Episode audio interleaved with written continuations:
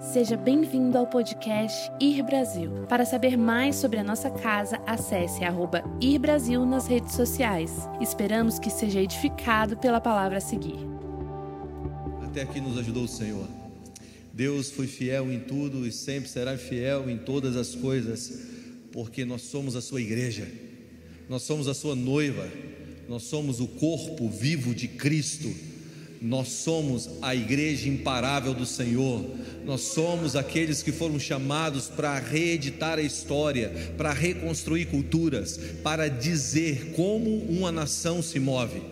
Nós somos a igreja de Jesus, nada menos do que isso nós aceitaremos. Nós não somos uma subcultura, nós somos uma contracultura, somos aqueles que fomos chamados para ditar o ritmo de algo novo, de algo que não foi visto a Bíblia diz que toda a criação aguarda ansiosamente a manifestação dos filhos de Deus. Eu, eu amo essa palavra. Quantos aqui são filhos? Está todo mundo esperando você falar para o mundo que você é um filho de Deus. E nós somos aquele povo que, que o mundo espera. De verdade, o mundo está ficando pronto a cada dia mais. Quanto mais a escuridão bate na porta da terra, mais a luz brilha da igreja. Nós somos uma cidade acesa sobre um alto do monte, que não pode ser escondida. Nós somos aqueles que seremos evidenciados ao mundo como a noiva de Jesus. Jesus está nos preparando para um dia que vai ser o dia mais glorioso da igreja. Quando ele pegar e fazer assim, ei, essa aqui é minha igreja.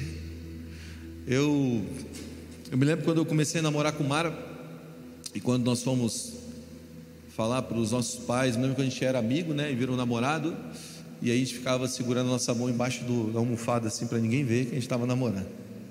Mas o dia mais legal foi o dia que a gente falou para todo mundo que a gente estava namorando. É o dia em que o orgulho de ter uma namorada gatinha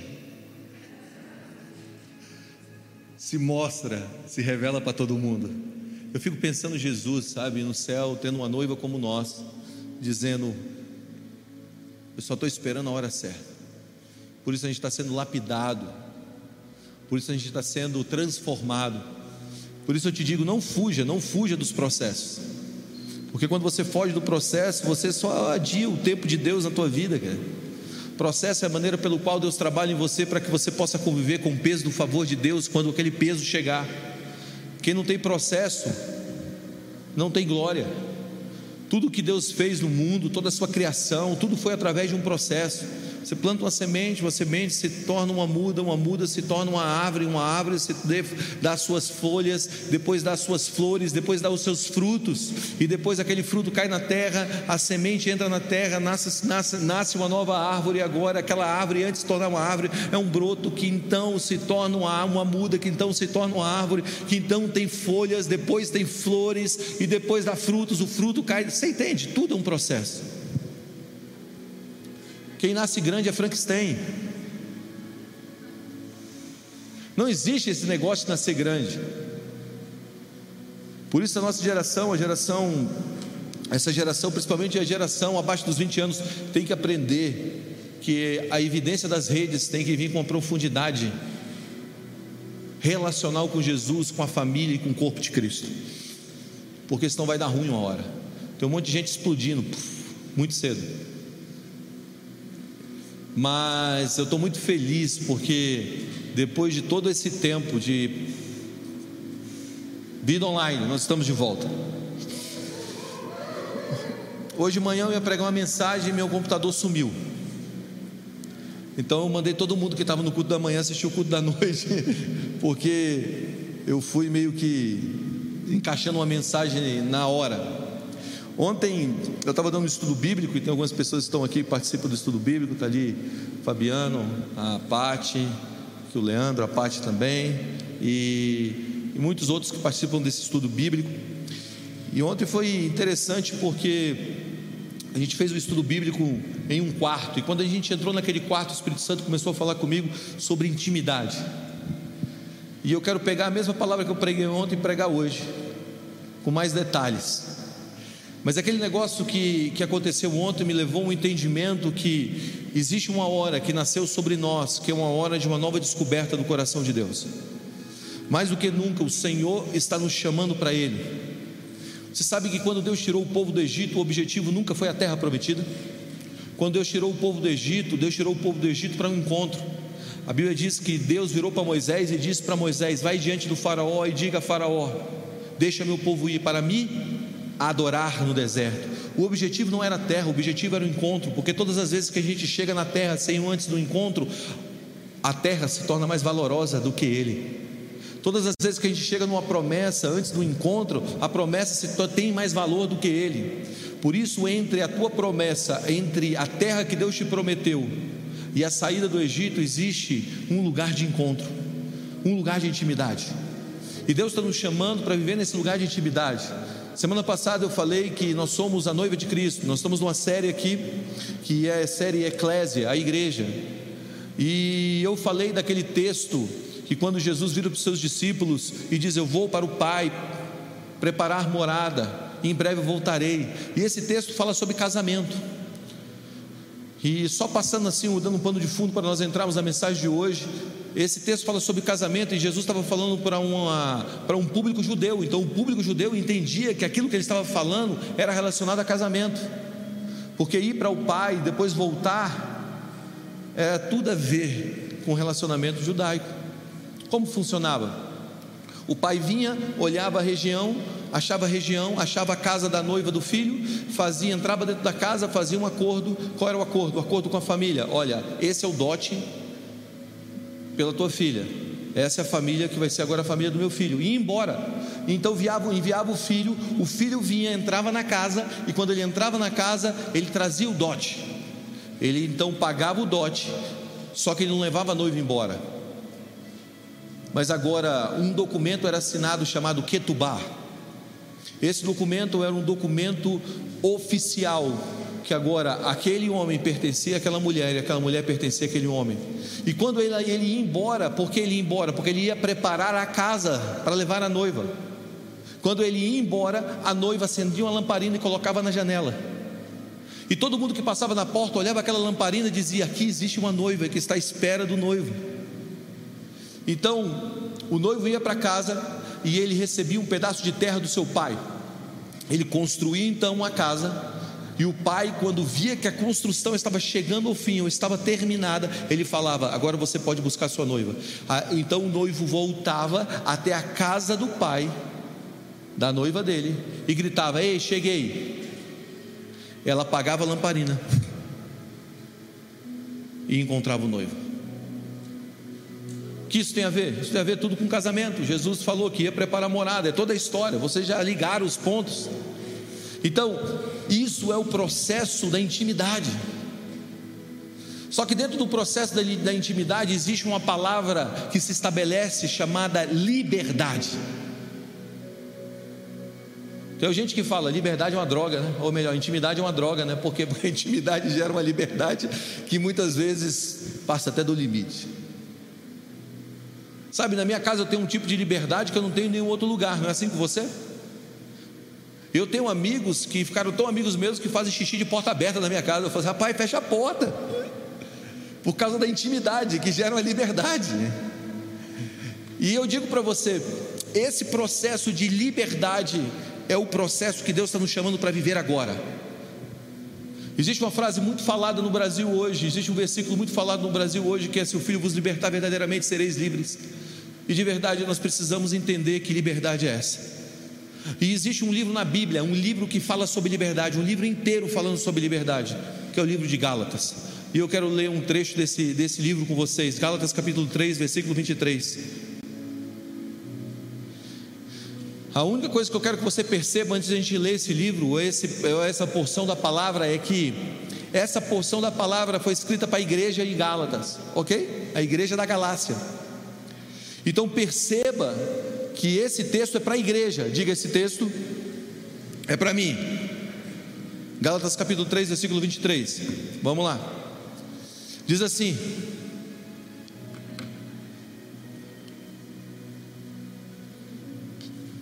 Vou abrir dois, duas versões aqui. Mas antes que viesse a fé, estávamos sobre a tutela da lei e nela encerrados para a nossa fé, que de futuro haveria de revelar-se, de maneira que a lei nos serviu de aio para, os, para nos conduzir a Cristo, a fim de que fôssemos justificados pela fé. Mas tendo vindo a fé, já não pertencemos subordinados a este aio, pois todos vós sois filhos de Deus mediante a fé em Jesus Cristo, porque todos quanto fostes batizados em Cristo, de Cristo foram revestidos. E ele continua dizendo, versículo 28, Dissarte que não podemos, não pode haver judeus, nem grego, nem escravo, nem liberto, nem homem, nem mulher, porque todos vós sois um em Cristo Jesus. E se sois de Cristo, também sois descendentes de Abraão e herdeiros segundo a promessa. Diga herdeiros segundo a promessa. Eu amo isso. Eu amo esse negócio de ser herdeiro. Porque existe coisa que a gente trabalha para ter, existe coisa que a gente só recebe. Você precisa entender duas coisas. Primeiro, existe uma lei chamada lei da semeadura, o que você planta, você colhe. Ninguém planta, como eu disse ontem, ninguém planta mamão esperando colher melancia.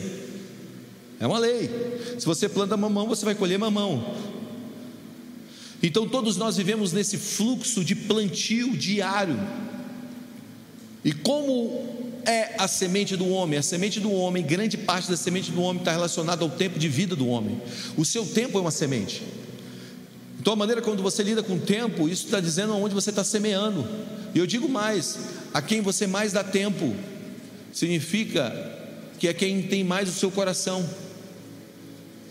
O nosso plantio é constante, ok? Agora, existe uma segunda lei que pouca gente fala, que é a lei da herança, que não é uma lei do que eu plantei para colher, mas que eu recebi de graça. Eu não fiz nada por isso. Herança é o seguinte: eu não trabalhei por isso, eu não plantei isso, eu não semeei isso, eu, eu não fiz nada. Simplesmente alguém chegou, trabalhou por mim, fez algo por mim e me entregou. E agora eu vivo desfrutando de algo que eu não plantei e não trabalhei para ter. Por quê? Porque agora eu sou um herdeiro. E esse sentimento de ser herdeiro, isso é poderoso. Então, quando Paulo está relatando aos Gálatas, ele está escrevendo, ele está dizendo o seguinte: antes, mas antes que viesse a fé, que fé? A fé em Cristo, a fé que opera a libertação.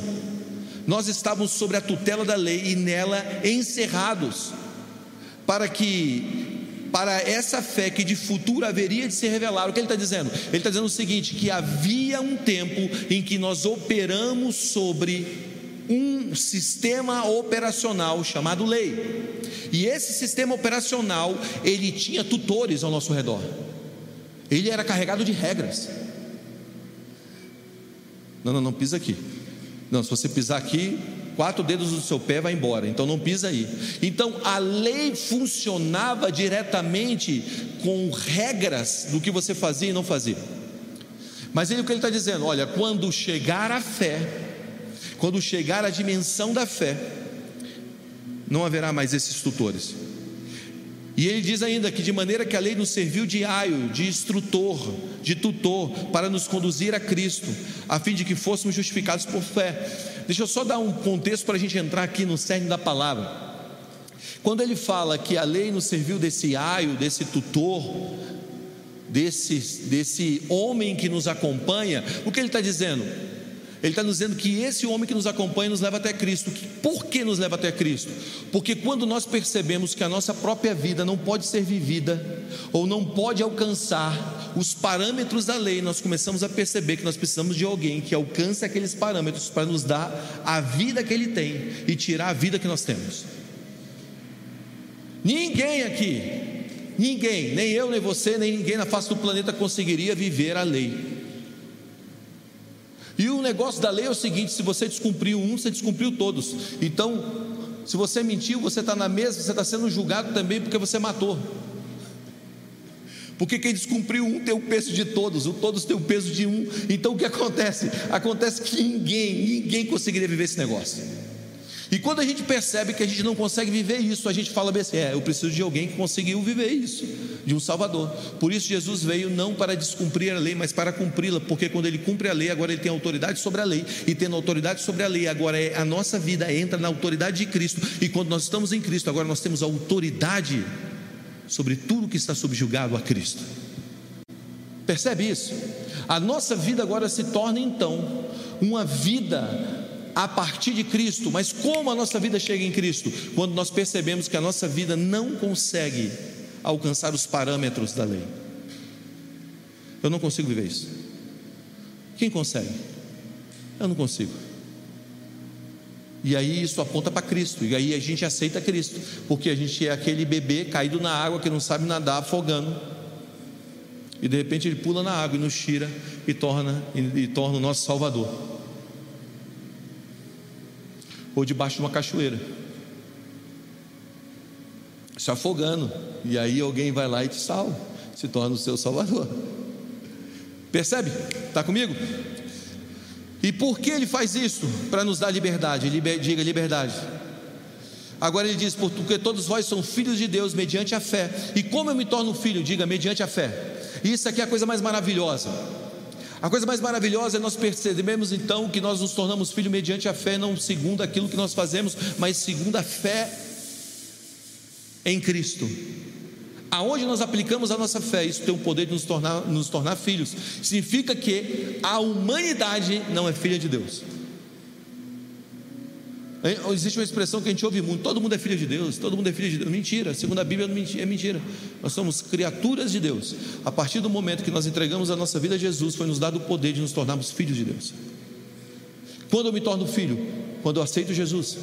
Quando Jesus entra dentro do meu coração agora, quando ele vem para dentro de mim, como ele vem para dentro de mim? Cumprindo aquilo que está escrito lá em Romanos capítulo 10, versículo 9, com a nossa boca nós confessamos a respeito da salvação e com o nosso coração nós cremos a respeito da justiça, então nos tornamos salvos. Agora o que é isso? Significa que agora quando eu confesso Jesus, crendo no coração, eu tenho uma fé em Cristo, que Ele é o Filho de Deus, veio ao mundo, morreu e ressuscitou por mim. Essa fé no Filho agora me torna um filho também.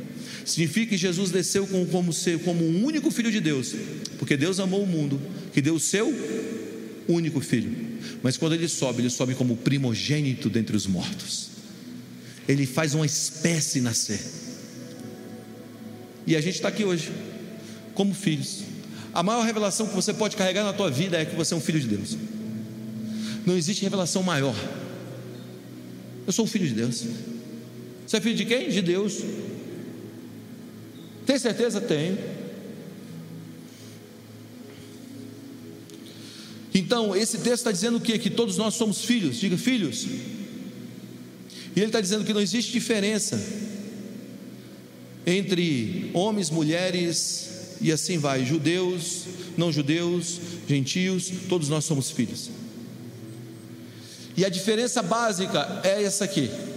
A velha aliança está ligada àquilo que eu trago a Deus. A nova aliança diz respeito àquilo que Deus trouxe a nós. A velha aliança está dizendo o seguinte: o que eu trago a Deus é que me garante. A nova aliança está dizendo o seguinte: o que Deus me trouxe é que me garante. Quando nós, nós começamos a entrar nesse lugar que, que, que Paulo está falando aos Gálatas, isso traz um poder altamente revelador, porque nos tira de uma cultura de performance sabe, nos, nos, nos tira de uma cultura de apenas meritocracia, nos coloca numa cultura que é uma cultura de entendimento que o meu irmão mais velho foi na frente e morreu por mim. Deixa eu te dar, deixa eu te dar um relato aqui, um, pouco de cultura judaica sobre o que significa ser o irmão mais velho na cultura judaica. Você se lembra quando o filho pródigo pede herança e vai embora? E ele vai embora ele era o filho mais novo, você lembra dessa história? E ele vai embora, e ele gasta todos os bens dele lá, ele pede a herança do pai, vai embora. E quando ele volta para casa, o pai vê ele de distante, ele corre. É engraçado, primeira lição: Deus nunca corre. Porque Deus nunca chega atrasado em nada, Deus não precisa correr.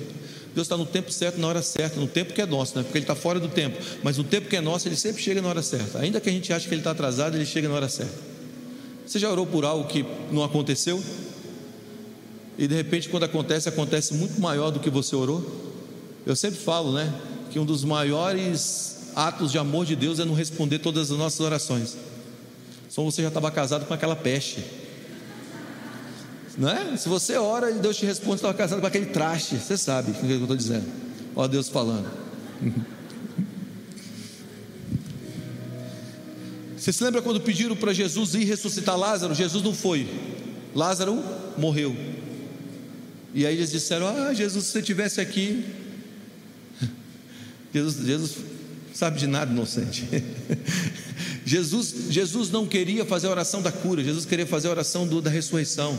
Então, quando Deus, Jesus não responde a cura, é porque Ele quer fazer algo muito maior. Quando Ele não responde a primeira oração, a segunda oração está acumulada. Está comigo? Vamos lá, Ele é bom, gente.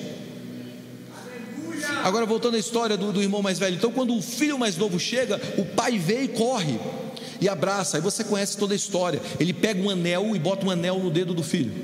Ele tira as sandálias velhas e coloca sandálias novas. Ele tira a roupa antiga e coloca a roupa nova. Aí o irmão mais velho está chegando. Antes dele chegar, ele falou assim: vamos fazer um churrasco. E promove um churrasco na casa dele. Quando, quando o irmão mais velho chega e fala: O que está rolando aí? Ah, teu irmão voltou.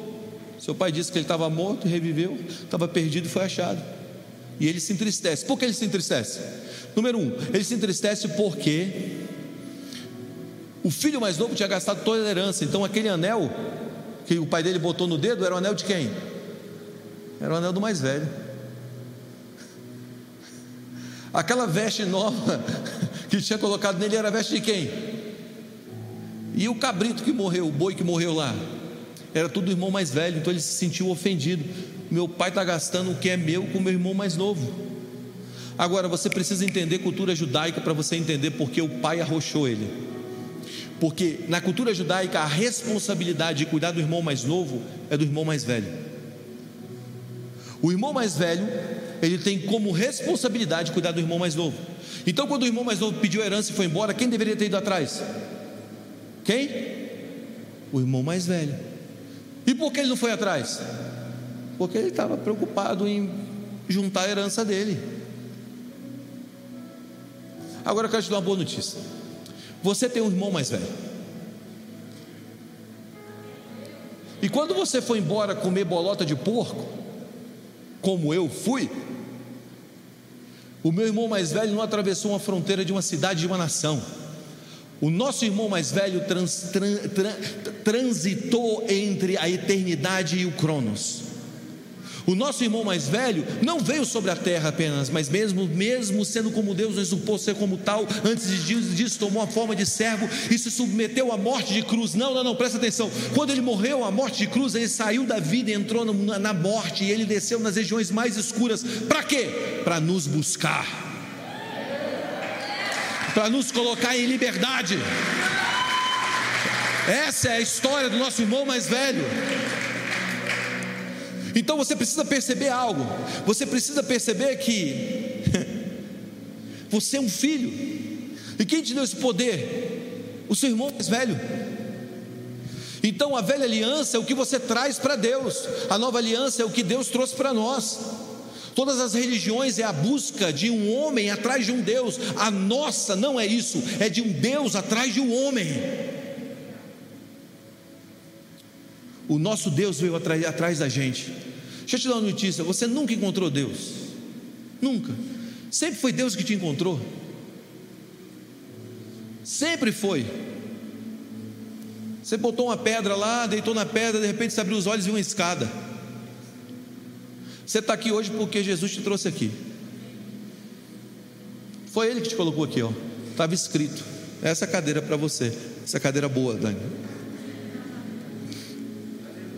O que eu quero dizer é que Deus não mede valor em habilidade, mas em identidade. Você é um filho e isso é sua identidade. Vamos lá, Deus não mede valor em habilidade, mas em identidade. Repita comigo: Deus não mede valor em, em, em habilidade, mas em identidade. Sabe, Deus mede o seu valor na identidade que você tem. Significa que Deus não está olhando para tudo aquilo que você faz. Sabe, muitas vezes a gente quer agradar a Deus, a gente começa a fazer um monte de malabarismo, pam, pam, pam, jejum, jejum, jejum. E eu amo jejum, eu faço jejum, todas as semanas eu faço jejum. Mas não é para atrair Deus, é para me preparar para receber algo de Deus. Não tem a ver com o amor de Deus por mim, tem a ver como o meu coração está sendo preparado para que algo de Deus, Deus, Deus entregue algo a mim. É como você fazer isso aqui, ó. É como você limpar a pista do avião. Lu Engel diz o seguinte: jejum é como você limpar a pista para que o avião pouse. Não tem a ver com mudar Deus a seu respeito, mas tem a ver com mudar você a respeito de Deus. É você entrar na frequência correta para poder ouvir o que Ele está dizendo. Isso é o jejum. Não é para você ser mais amado ou menos amado. E tem gente que fica tentando atrair Deus, né? Olha como eu canto. Olha como eu danço. Olha, Deus, eu vivi uma vida extremamente reta, íntegra, tudo, eu cumpri todos os seus mandamentos. Tá bom, vai lá, vende tudo que tem, dá aos pobres e me segue. Porque não tem a ver com performance, tem a ver com filiação. Eu disse ontem lá no, no estudo que foi aniversário do Benjamin, meu filho do meio, na, na segunda, e aí a gente fez uma festinha para ele, bem simplesinha, assim, bem rápido, só com, com um pouquinho a gente, com os amiguinhos dele, na, na sexta. Aí acabou, eu tinha botado um tapete no gramado e tinha e botei um cineminha assim, fiz um cineminha e o tapete eles começaram a assistir Cobra Cai. Aí acabou, estava todo mundo igual o, o Daniel Larusso. Apesar de eu gostar mais do Lourão lá, hein? Ficou mais legal aquele cara, hein? É, ele é mais legal, gostei mais dele. E aí, aí ficou todos os meninos lá assim. E aí o, o, o Ben estava lá brincando. E no final eu perguntei para ele, bem, e aí ganhou quantas? Ih, pai, perdi quase todas. tá bom, você lutou quantas? Umas 15. Você perdeu quantas? Eu perdi umas 10 a 12. Aí eu disse para ele: Você é campeão. Porque eu não estou medindo ele segundo o que ele ganha, o que ele perde, ele é meu filho. Você entende? Você tem um filho, você tem um cara muito habilidoso, mas você tem o teu filho. Se você tiver que preferir um ou outro, quem você vai preferir? Você vai preferir o teu filho. É teu filho, então entende uma coisa: Deus está olhando para você e Ele te escolheu, você é filho. Deus não está medindo você segundo a sua habilidade, Deus está medindo você segundo a sua filiação. Então anda por aí dizendo: Eu sou um filho amado. Anda por aí dizendo: Eu sou um filho amado. Presta atenção, Jesus está prestes a começar o seu ministério público, que duraria três anos, seriam os três anos mais intensos da história da humanidade. Ele sai das águas, o pai fala para ele: Você vai mudar o mundo. Não, o pai fala para ele: Você é amado. Você quer fazer uma coisa muito bem feita para a tua família? Ame teu filho. Mais do que se dizer que ele vai mudar o mundo, transformar nações, que se ele se sentir amado, ele vai mudar o mundo. Se ele se sentir amado, ele vai fazer coisas grandes. Se ele se sentir amado, ele, ele vai operar. É engraçado isso, isso é tão verdadeiro, gente, porque os discípulos de Jesus, escuta isso aqui: os discípulos de Jesus, eles tinham sido rejeitados pela religião. Como você sabe disso, Guga? Porque existe uma palavra chamada Talmudim, ou Talmud. O que, que essa palavra é? Essa palavra é discípulo. E como funcionava o Talmud ou Talmudim? Funcionava o seguinte: um rabino judeu, que é um mestre, que só poderia se tornar um mestre com 30 anos, ele entrava nas escolas judaicas e eles olhavam, ele olhava para os meninos. Quando ele via um menino, ou via um adolescente, ou via um, um, um semi-homem, não estou olhando para você por acaso, não, Gabriel. Quando ele olhava assim para o Gabriel, tem quantos anos, Gabriel? 17 anos. olhava para o Gabriel e via nele a capacidade de fazer o que ele fazia, se mover como ele se movia, de andar como ele andava, ele dizia: segue-me. Aquele menino então se tornava um discípulo, se tornava então um homem que andava comendo a poeira dos pés, literalmente, do seu discipulador. A palavra é Talmudim, ou Talmud. Então, quem não era escolhido, o que, que virava? Virava pescador, virava carpinteiro, virava agricultor, o resto virava homens que seriam treinados para serem homens da lei. Então, quando Jesus anda na praia e ele vê aqueles caras pescando e fala: segue-me, o que, que, eles estavam, o que, que Jesus estava falando para eles? Vocês vão fazer o que eu faço, vocês vão operar como eu opero. Eu, Jesus estava vendo neles ele próprio. Por isso eles largaram tudo e seguiram Jesus. Você entende? É isso que Jesus viu em você. A capacidade de se tornar como ele se torna, de se mover como ele se move, de falar como ele fala, de operar como ele opera, ou melhor, de fazer ainda obras muito maiores nele. Porque você é um filho. Isso é libertador. E aí o que acontece? Nós precisamos, nós precisamos abraçar uma mentalidade de herdeiro ou de escravo. Qual a mentalidade de escravo? Número um, escravo está ligado ao seu desempenho, está preso e algemado na força do eu. Herdeiro está ligado ao desempenho de alguém que veio antes dele. Escravo tem as suas afeições e seus amores desordenados, alicerçado em pessoas, em coisas. Isso se torna uma fuga e nunca uma libertação, porque só Jesus tem a capacidade de libertar. Quando nossos amores estão enraizados em coisas, e não no Senhor, está desajustado. O reino em primeiro lugar, as demais coisas depois. Escravos têm excesso de passado e não veem o futuro. Pessoas escravas, elas são descompensadas dentro da sua alma, têm excesso de passado. E aconteceu lá em Números capítulo 11, versículo 1 diz o seguinte: que aconteceu que o povo começou a queixar-se das suas dificuldades a ouvir aos ouvidos do Senhor. Quando ele ouviu, a sua ira se acendeu, o fogo da parte do Senhor queimou entre eles e o consumiu. Todo o acampamento ao redor. Então o povo clamou Moisés, e este orou o Senhor, e o fogo foi extinguido. Por isso aquele lugar se chamou Taberá, porque o fogo da parte do Senhor queimou. E diziam eles: Nós nos lembramos dos peixes que comiam de graça no Egito, e também dos pepinos, das melancias, dos alhos porós, das cebolas e dos alhos. Mas agora perdemos o apetite, nunca mais vemos nada a não ser esse maná que cai do céu. Os caras estavam reclamando do maná, porque eles estavam com excesso de passado. Uma das coisas mais poderosas na vida do homem é queimar as pontes com o passado. Quando eu sei que eu me converti, quando eu olho para trás e sei que não tem como eu voltar atrás. Não tem como.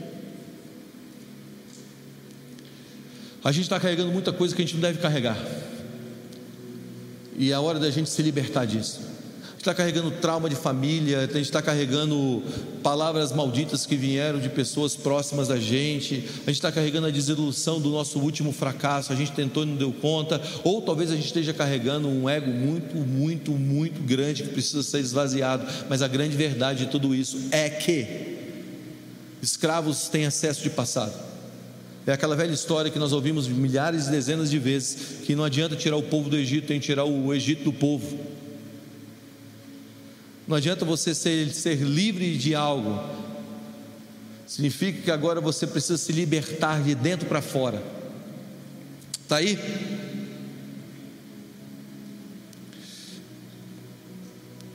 Quatro, escravos vivem pelo conhecimento e não pelo amor. O que significa? Significa que o que está escrito lá em Efésios capítulo 3, versículo 19, é algo profundo. Assim, entender o amor de Cristo que excede todo o conhecimento, para que sejais preenchidos de toda a plenitude de Deus. Existe hora que o teu coração vai te levar onde sua mente não entende.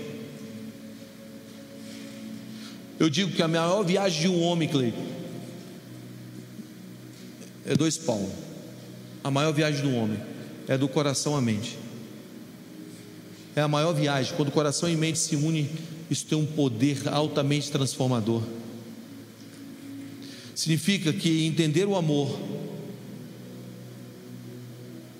o amor muitas vezes não é explicado, é provado. Só depois de provar você consegue explicar.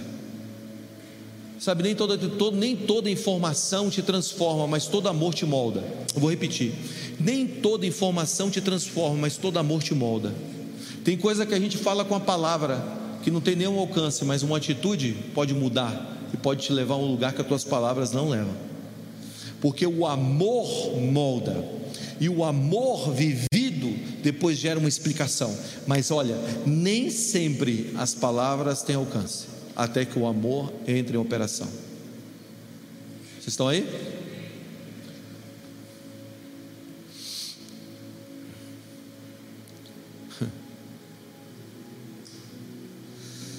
Eu quero encerrar com isso. Os quatro pilares da liberdade.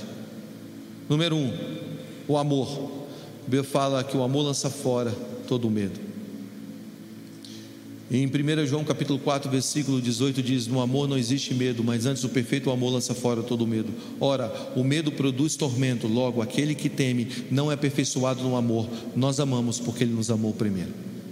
Diga, nós amamos porque ele nos amou primeiro. O amor é libertador. E muitas vezes não é o amor expresso, é o amor sentido. Você já se sentiu amado alguma vez na vida? De verdade. Seja sincero com você. Você se sentiu amado? Cara, eu sou amado. Você pega Pedro e João, Jesus na mesa da ceia, e Judas. Um vira depois do discurso de Jesus, na verdade, Jesus pega o cálice e diz assim: faz todo aquele discurso dele: Olha, esse é o cálice da nova aliança do meu sangue, fazer isso em memória de mim. Depois que ele terminou, ele falou assim: Algum de vocês vai me trair. Aí, Pedro não tem coragem de perguntar, vira para João, né? João, pergunta aí, ele é teu camarada. Você fica aí deitado a cabeça aí no peito dele aí o tempo inteiro, pergunta aí. Aí João falou assim: Jesus, quem é o traidor?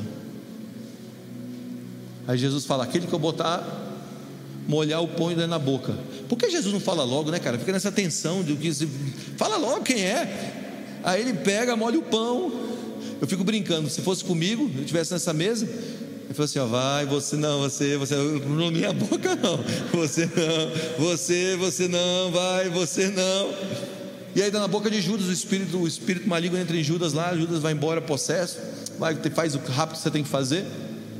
E aí, Pedro vira para Jesus, Jesus fala assim: chegou a hora do filho do homem, ele vai ser entregue. Aí Pedro falou assim: não, você não vai, não, eu vou contigo. Pedro, não, não, não, não eu te amo, eu vou contigo, eu seguro a onda, eu vou contigo. E Jesus falando: Pedro.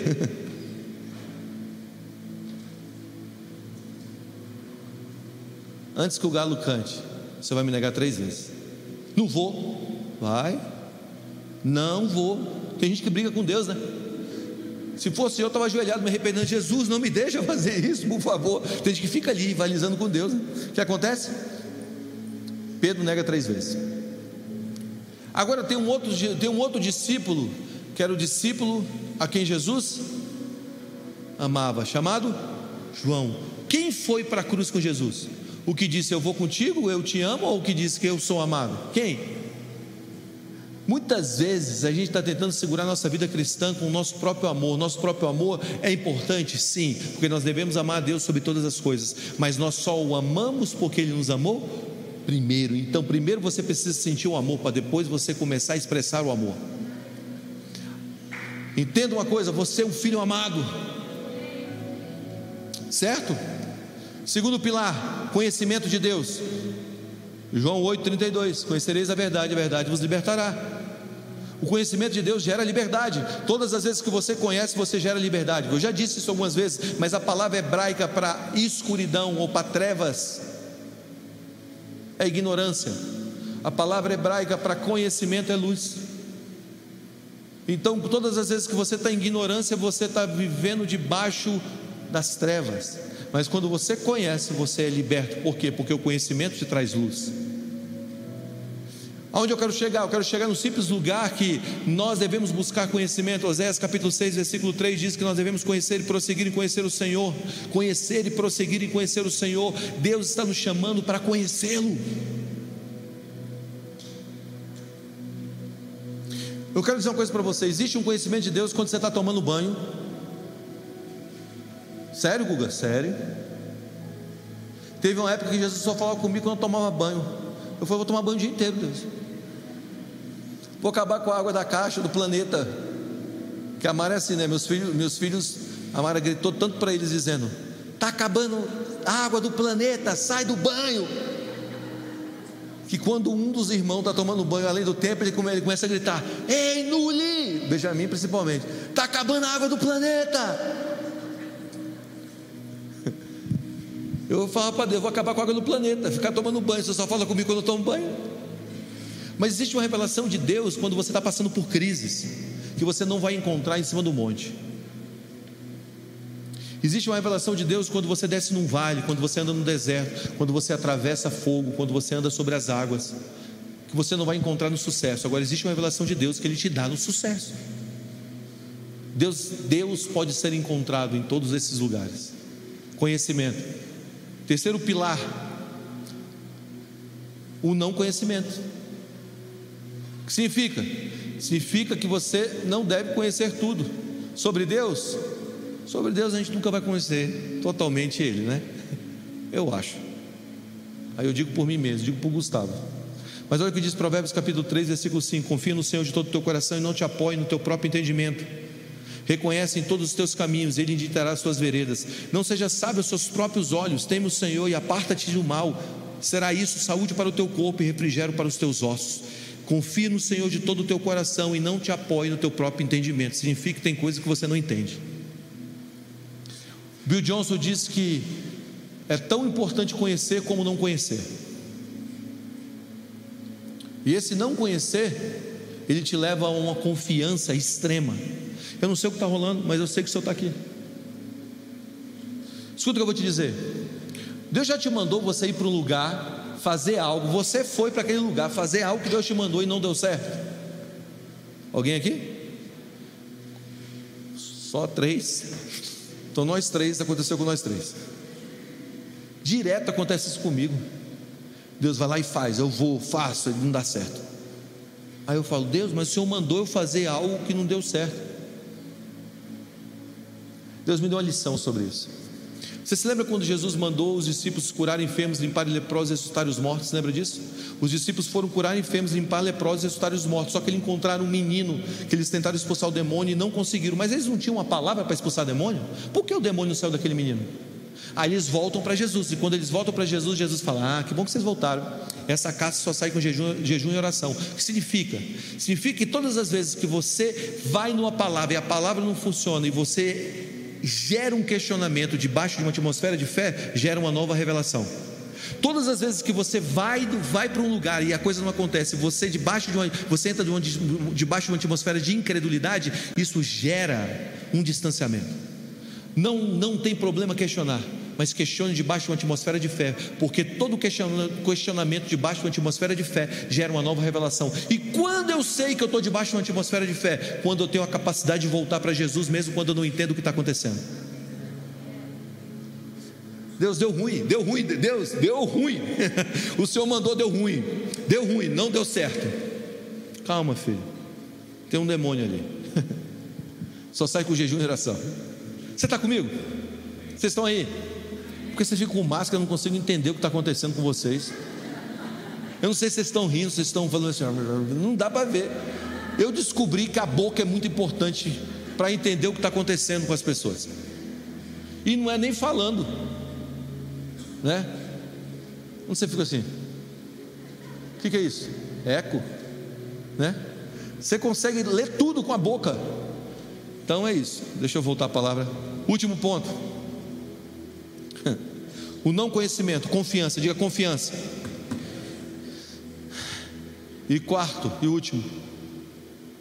Não, só, só mais dois. Não se compare com ninguém.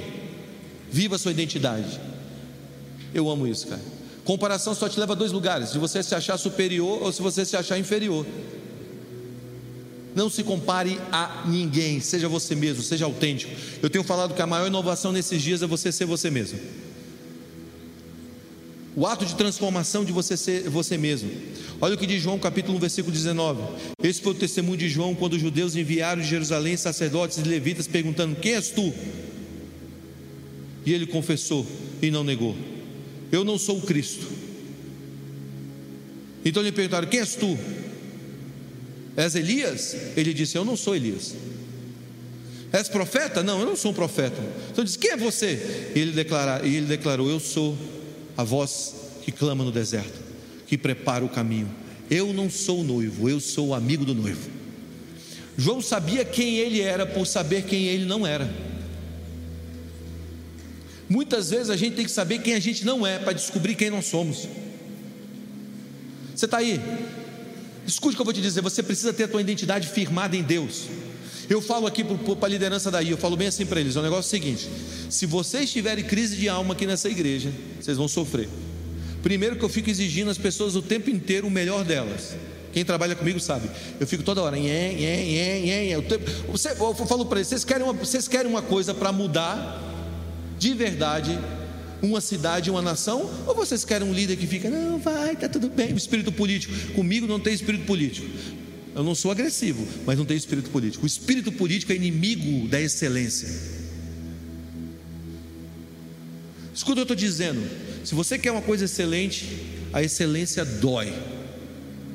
E ela dói de verdade. Porque tem hora que você vai para casa querendo arrancar os cabelos da cabeça, querendo matar uns três, quatro. Aí você pede para Deus perdão. Mas o que eu estou dizendo, que, que eu falo para eu falo para as pessoas que estão próximas de mim, olha, se vocês tiverem uma crise dentro de vocês, vocês vão ter um problema, porque a nossa igreja atrai líderes. E vai chegar líderes melhores do que você, melhores do que eu. Mas se a gente não souber quem nós somos e aonde nós somos colocados para estar, nós vamos nos sentir muito, muito, muito intimidados. Saiba quem você é. Saiba que o teu espaço no tempo, nessa terra, ninguém pode ocupar, é seu. Amém? Amém? E identidade, diga identidade. Você precisa ter sua identidade firmada. E cinco e último, viver na unção do Espírito Santo. Isaías 61 diz, versículo 1: O Espírito do Senhor está sobre mim, porque o Senhor me ungiu para pregar boas novas aos quebrantados, enviou-me para curar os quebrados de coração e proclamar libertação aos cativos e pôr em liberdade os algemados. Como eu vivo uma vida de liberdade na unção do Espírito Santo. O Espírito Santo, escuta o que eu vou te dizer: o Espírito Santo ele te conduz à sua identidade em Cristo. O Espírito Santo, ele te liberta. Existem coisas que você está tentando mudar a vida inteira. E eu digo para você: cinco minutos com Ele, a sua vida vai ser mudada para sempre. O que você não alcançou uma vida inteira com o teu braço, cinco minutos com Ele, tudo vira. Pega, pega o Senhor Pedro. Pedro negou Jesus. 50 dias depois, 50 dias, gente menos de dois meses, ele está dizendo àqueles que um dia ele mesmo negou o Senhor: vocês mataram o cara errado. E se você pegar o discurso de Pedro depois de Pentecoste, depois da descida do Espírito Santo, você vai ver que aquele cara era outro homem, ousado, cheio de intrepidez, cheio de ousadia, liberto da opinião dos homens, convencido de que ele tinha sido chamado para pregar o Evangelho, e agora três mil almas vêm a Jesus na primeira pregação. Quando você está com o Espírito Santo, você não anda condenado, você anda liberto. Qual a diferença? Eu disse isso aqui semana passada, da, da condenação para o arrependimento, porque um homem condenado, um homem que está debaixo de condenação, um homem que está debaixo de condenação, ele não sabe quem ele é. Um homem que está debaixo de arrependimento, ele sabe quem ele é. Por isso ele diz: Eu não posso viver isso, porque eu sei quem eu sou. Condenação mostra quem você não é. Arrependimento revela quem você é. Por isso, um homem arrependido, ele diz: Eu não posso ficar nessa lama, porque eu não sou daqui. Um homem condenado diz: Ai, o que eu fiz, desgracei minha vida, olha como eu estou, nunca mais vou sair daqui vou ter que dar umas 50 chicotadas para redimir a minha vida. Isso não é a presença do Espírito Santo. Quando o Espírito Santo vem, a Bíblia fala que ele convence, convence o homem do pecado, da justiça, do, do, juízo. Como ele faz isso? Ele faz isso mostrando a identidade real do Filho de Deus nele. Eu não fui chamado para viver dessa maneira. Eu não fui chamado para andar dessa maneira. Eu não fui chamado para viver dessa maneira. Eu não fui chamado para andar na minha vida praticando esse tipo de coisa. Eu não fui chamado para ser um miserável. Não, eu fui chamado para governar sobre cidades, sobre nações. Eu fui chamado para ser uma voz aos povos, eu fui chamado para reeditar a vida de famílias, eu fui chamado para reconstruir a cultura, eu fui chamado para ser líder da minha vida, da minha família, do meu coração, eu fui chamado para prosperar em dias bons, em dias ruins, eu fui chamado para viver a vida de Cristo. Aí sim você entrou num arrependimento genuíno.